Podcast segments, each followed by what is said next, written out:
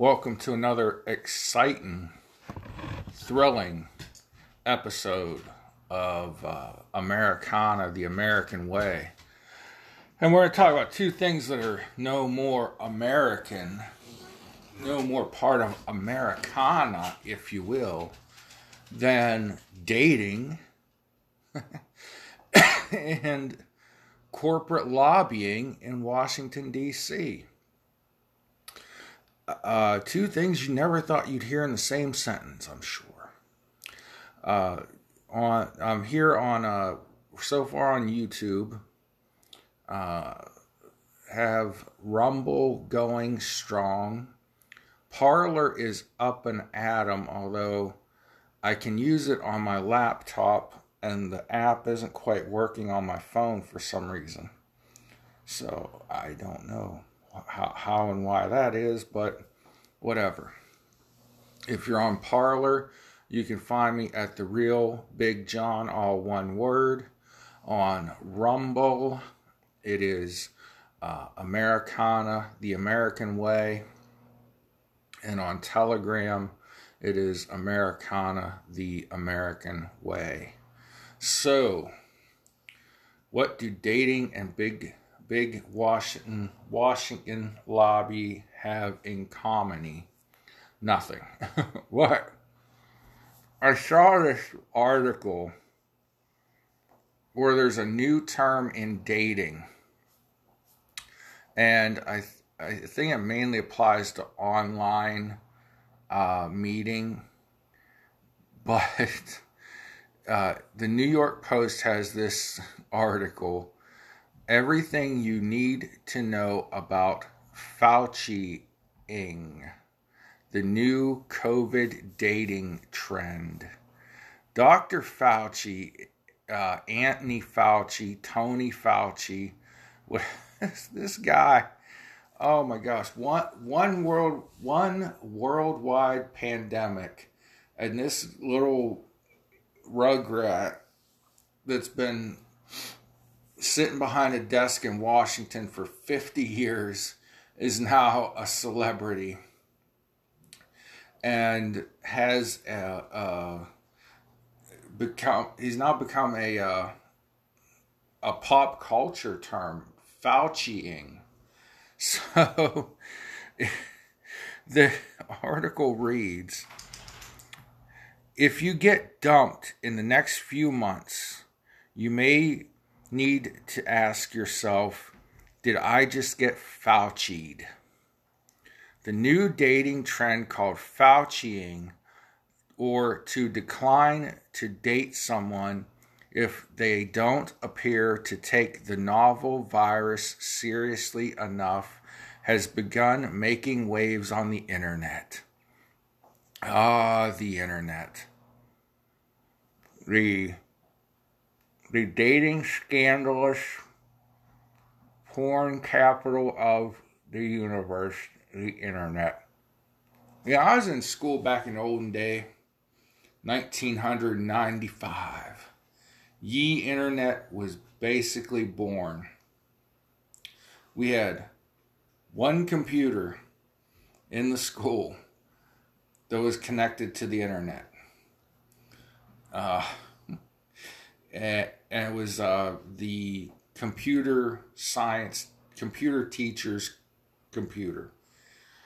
Uh, there may have been others, but no students had uh, internet access. There was an intranet that you know uh, the computer teacher downloaded games and programs, and we could get on our intranet within the school and you know uh, do things and learn computers, but so primitive to think back. We were told someday, you know, in the early 90s to that 1995, someday there will be this information superhighway where people can share news around the world in the click of a button. You know, uh, was it was President Taft, I believe, at the World's Fair uh, in 1900 something before he was assassinated said someday news and information will travel at the click of a finger.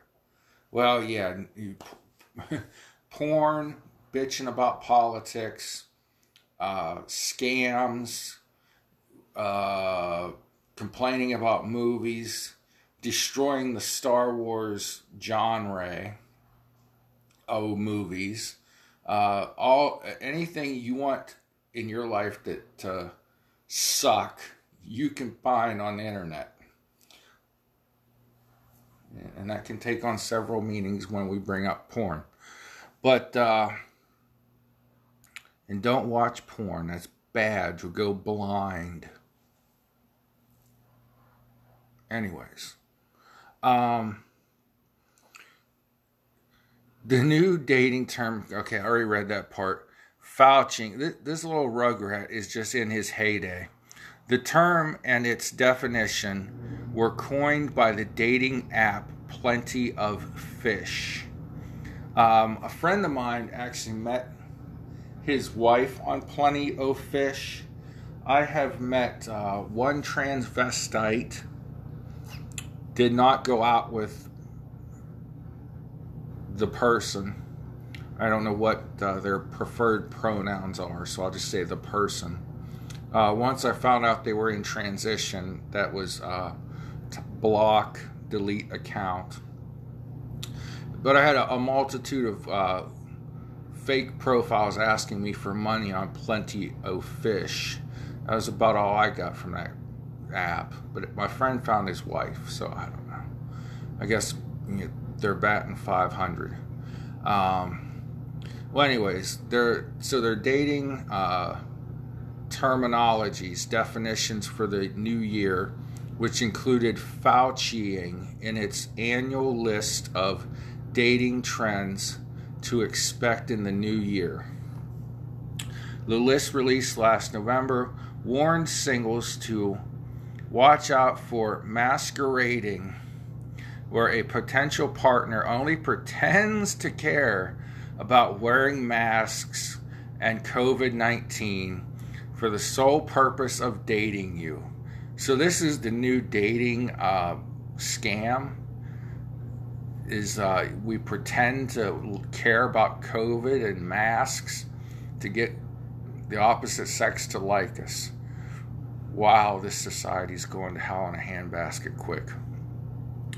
Uh, it continues and apocalypsing where you're treated treated very relationship like it treat every relationship like it's your last to get serious to.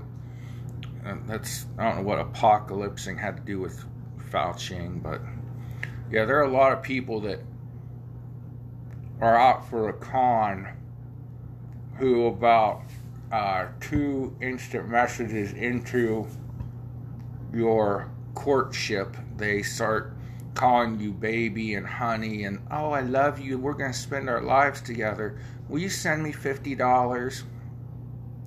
I, I don't have food or rent. Meanwhile, they're probably asking 20 other guys for 50 bucks too. Uh, anyways, back to the article. In an interview with Axios on HBO, now Fauci's just like turned into a rock star. Uh, continuing on here, Dr. Anthony Fauci himself was asked about the new trend. Asked, Have you heard of Fauciing? The nation's top infectious disease expert said no before asking, What does it mean? After being told it is defined as cutting off a relationship if you don't think that that other person is serious enough about social distancing and taking the pandemic seriously, Fauci burst into laughter. I'm gonna Fauci you, he joked. He joked, continuing to laugh. uh, so Dr. Fauci is officially a, a rock star. He, it, if you have a a dating terminology or a pop culture uh, reference named after you, that's it. You've achieved rock star status. Uh, in bigger, not such surprising news, uh, the British broadcast company BBC uh, published an article. Um, it says, Study U.S. is an oligarchy, not a democracy. Now, this is something that I think the left, the right, the liberals, the conservatives can agree upon. the U.S. is dominated by a rich and powerful elite. So concludes a recent study by Princeton University professor Martin Gilens and Northwestern University prof. Benjamin I. Page. That's not, or this is not news, you say? Perhaps, but the two professors have concluded, or conducted, pardon me, exhaustive research to try to present data driven support for this conclusion. Here's how they explain it. This is the kind of gets technical talk here. A multivariate analysis and indicates that economic elites and organized groups representing business interests have substantial independent impacts on U.S. government policy, while average citizens and mass based interest groups have little or no independent influence in English, so they break it down for you in plain English.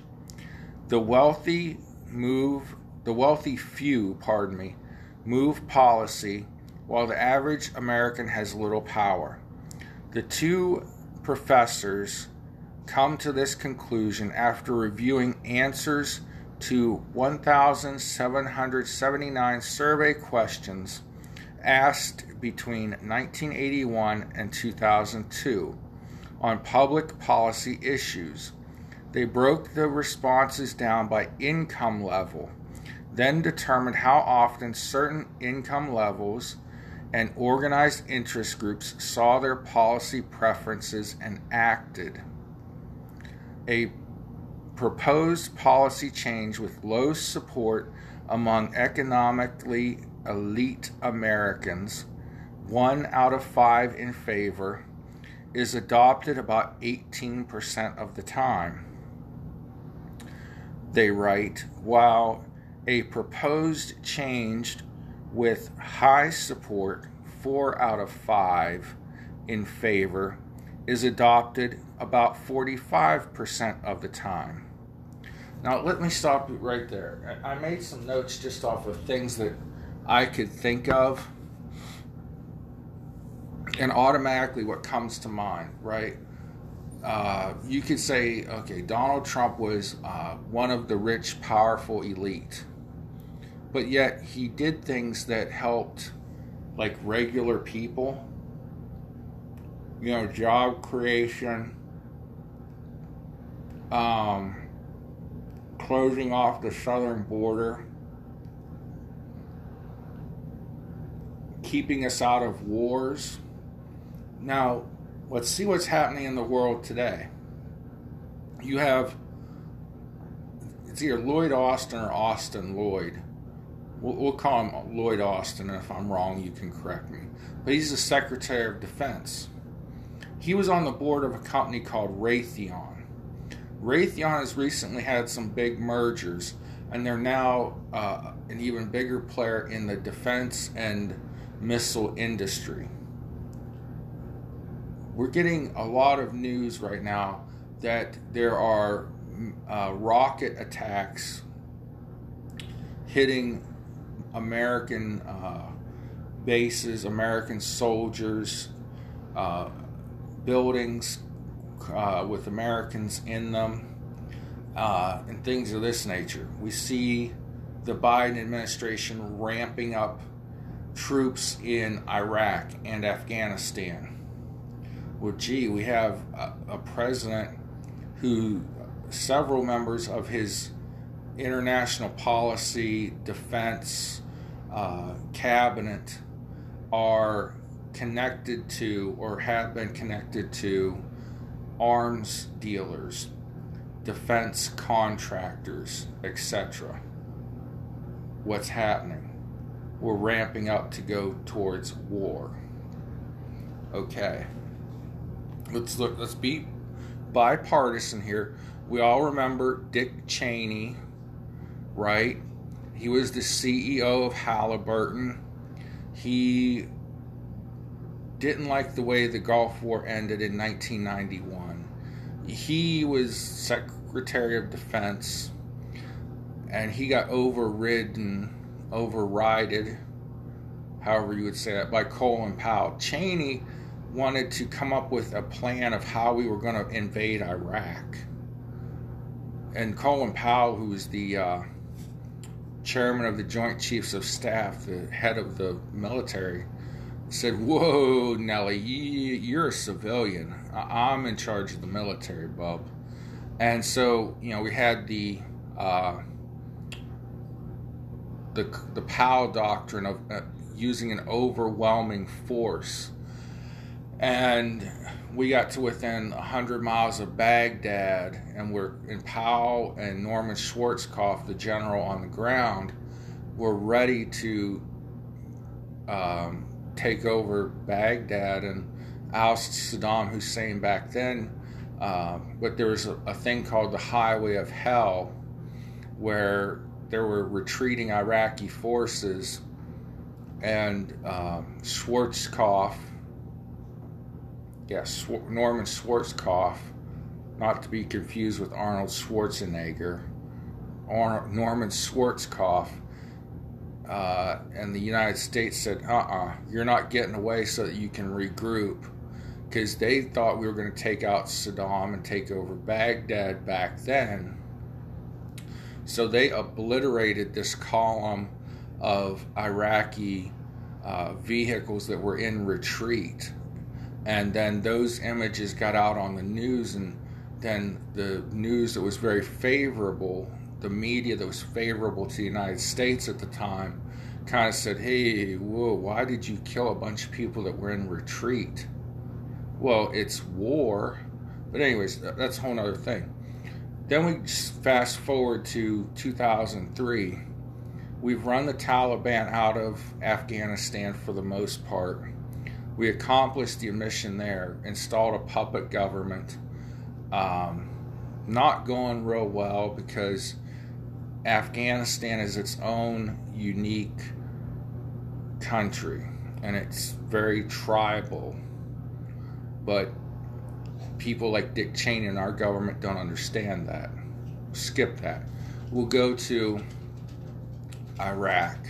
Cheney had this bug up his ass towards Iraq. Cheney was the or the boss of a company called Halliburton. Halliburton got a ton of defense contracts without bid. Okay. And his excuse was, well, it's the only company in the world big enough to pull off uh, the mission that we need. Now, our army did the fighting. Halliburton came in later and did uh, different things, but still, the players and the names change, but who calls the shots and the policy doesn't. You just all all that's happened is you've gone from well, Halliburton's still an influential uh, company in U.S. policy. Uh, they're huge in the fracking and natural gas industry, uh, but back then, you know, Halliburton and Dick Cheney uh, and other defense contractors that were in the Bush administration wanted war, war, war. All it's changed is you've gone from a company named Halliburton to a company named Raytheon. And we're going to have war, war, war. See what I'm saying? Let me read some more from this article and then I'll go to more of my notes. Because uh, there are other, you know, I don't want to demonize defense contractors um, because then people can twist my words and think that I'm damning the military, and I'm not. I, I support our troops, but our military's job is to defend the United States, not babysit and police the world. Me re-stroke my stogie. Man, it is a cold mofo. My cousins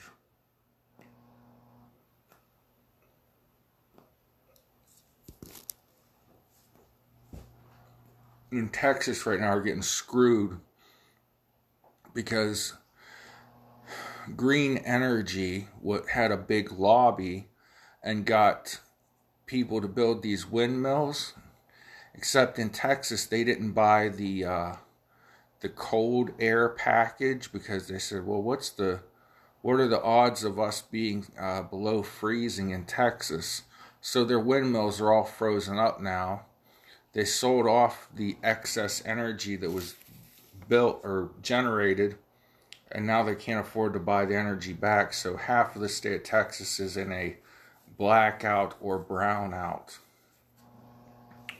Lovely huh? What way to go green energy um, on the other hand it says when a majority of citizens disagree with economic elites and or with organized interest, they generally lose. Moreover, because of the strong status quo built in the U.S. political system, even when a fairly large when fairly large majorities of Americans favor policy changes, generally they do not get it. For example, um, there were a lot of Americans that did not favor a single payer healthcare system, and they it, that didn't happen. What we certainly did not favor the Obamacare bill that uh, Nancy Pelosi said, well, we have to pass it before you can see what's in it. Um, a lot of working people were like, man, I worked my butt off to get a job with benefits and insurance, and I started at the bottom, and now the government's taking away my health care. Okay, that's an example where the insurance industry was one of the biggest backers of the Obamacare bill, the Affordable Care Act bill. Okay? And it, was set to fail um, I know a lot of insurance companies have backed off the insurance exchange now, uh, and a lot of doctors didn't accept insurance that you bought off of the exchange. But the fact of the matter is, the politicians listen to the interest groups, not necessarily the people. Then you had the Republicans ride the coattails of these millions of Americans who wanted their uh, own health care back and wanted the Affordable Care Act repealed. What happened? The Affordable Care Act did not get repealed.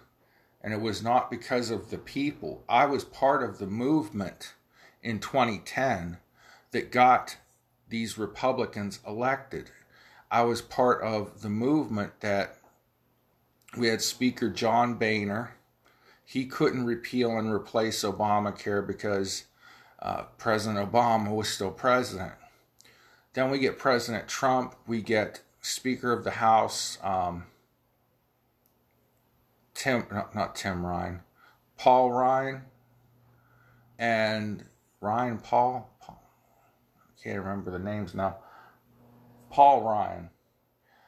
And he couldn't get the Affordable Care Act repealed and replaced.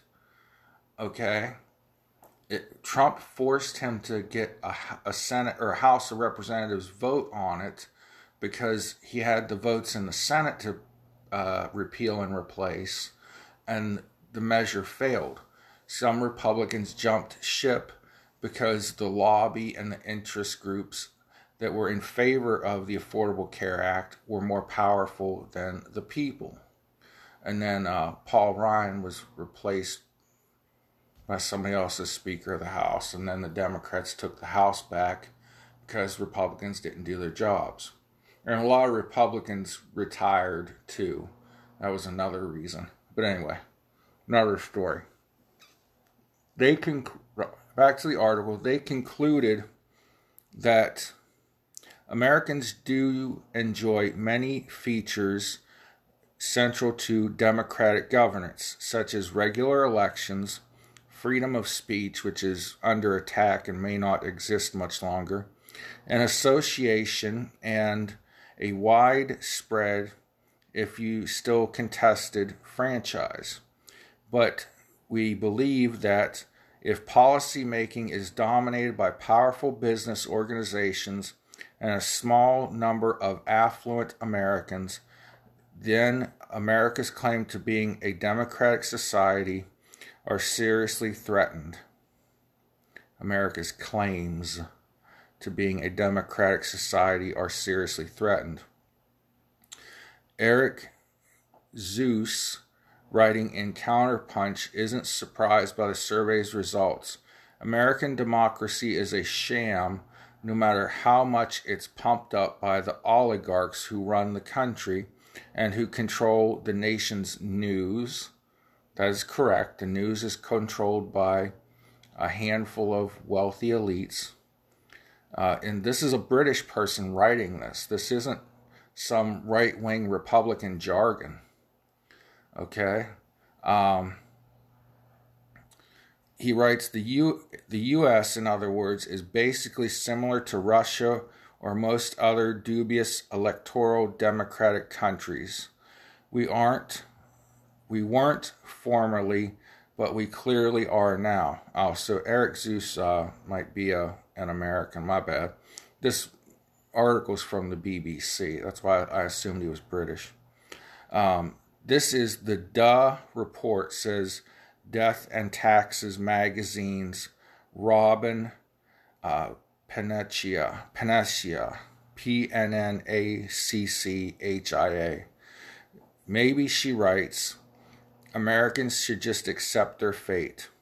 Perhaps we ought to suck it up, admit we have a classist society, and do like England, where they have the House of Lords and the House of Commoners, she writes, instead of pretending as though we all have some kind of equal opportunity here. Um, she's a, a teensy bit confused because in England, the House of Commoners is where the power is. The House of Commoners could pass a bill, at least this is how it was explained to me uh, by an international relations professor. They could write a bill and eliminate the House of Lords. They could pass a bill and eliminate the monarchy if they felt like it. Uh, things like that the House uh, or the power in Parliament lies in the people's house. That's why the Queen is like a figurehead for the state, you know, just somebody that's out there for personal appearances and ceremonial things like royal weddings. And the prime minister runs the day to day business of the country in England. But anyways, that's something else. I talk about national health care. Look at the old school way Washington, D.C. was run.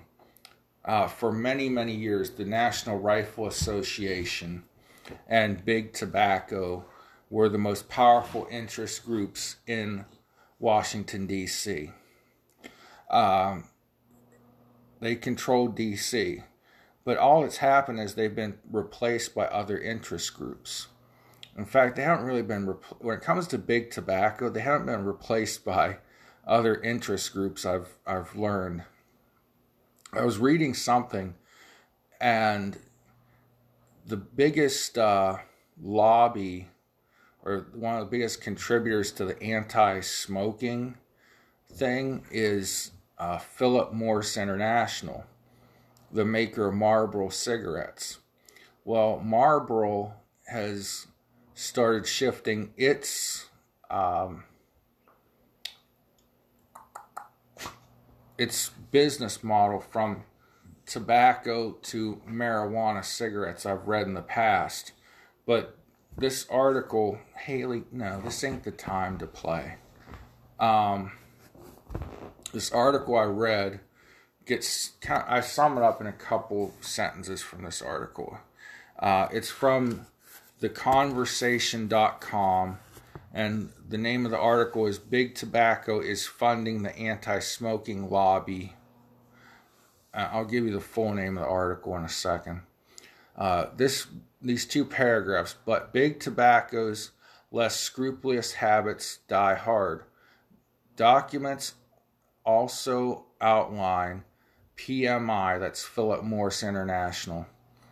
PMI's intention to use the PR strategy of divide and rule, split the public health community by working with some organizations that promote harm reduction. PMI wants to find allies that cannot be ignored and amplify voices of harm reduction, supporters versus prohibitionists. On e cigarettes and other reduced risk products, we have a great story to tell. There are divisions within the anti tobacco movement that we can that can be exploited that this was evident at the recent conference so philip morris international has given $10 million uh, over the next i think it was 10 years the article said to anti-smoking ads. And what are they doing?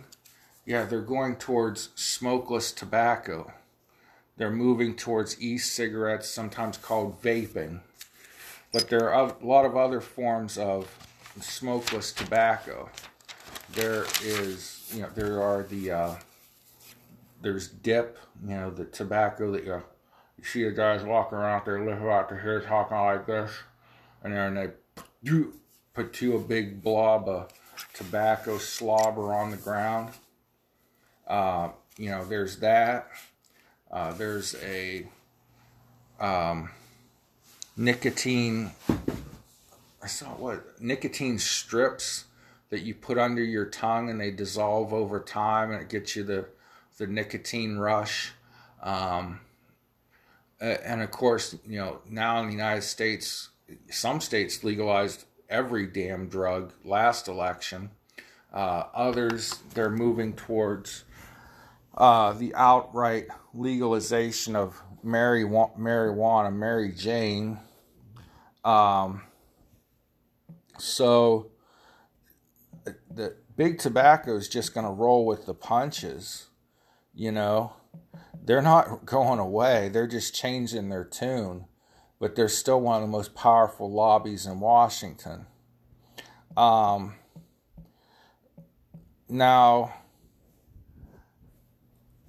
on the other hand, you have you know your NRA, uh, they're essentially demonized and ridiculed uh, as being you know cop killers and and high school shooting uh, advocates, uh, and they're trying to now do kind of like what Big Tobacco's done, but they're having a little harder time of it, and they're changing their tune from you know right to bear arms to no, no, we we're just advocating gun safety and you know some of these gun bills that you're going to see coming through Congress.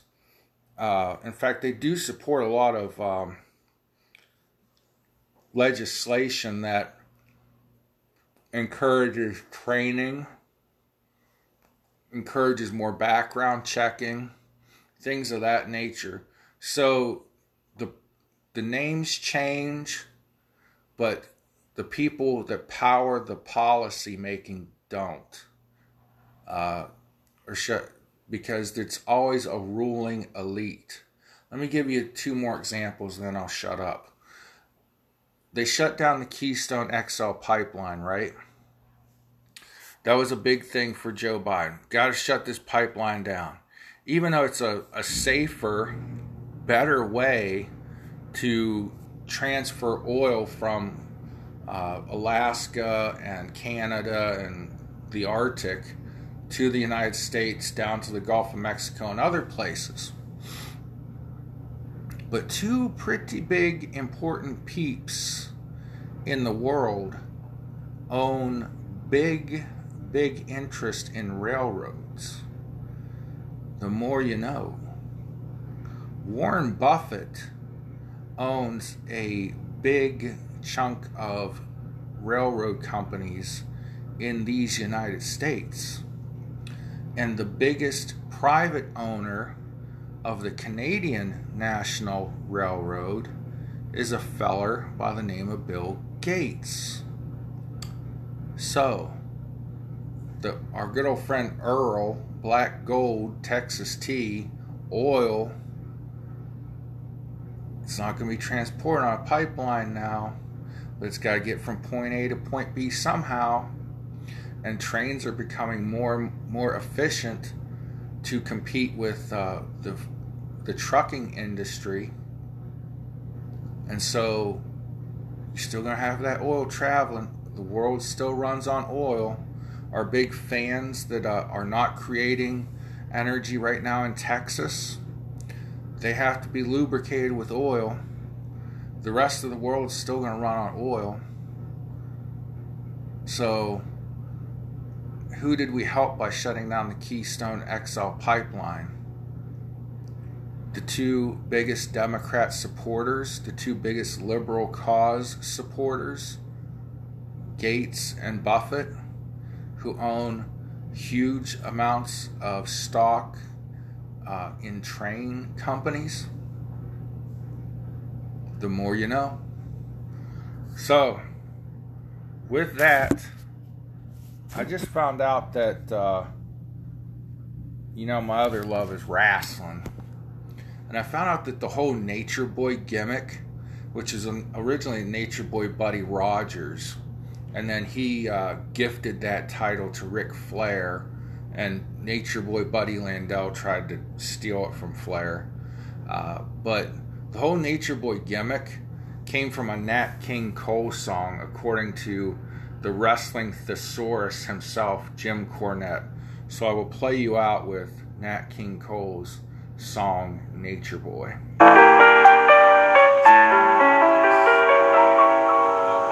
was a boy, a very strange, enchanted boy. They say he wandered very far, very far over land and sea a little shy and sad of eye, but very wise was he.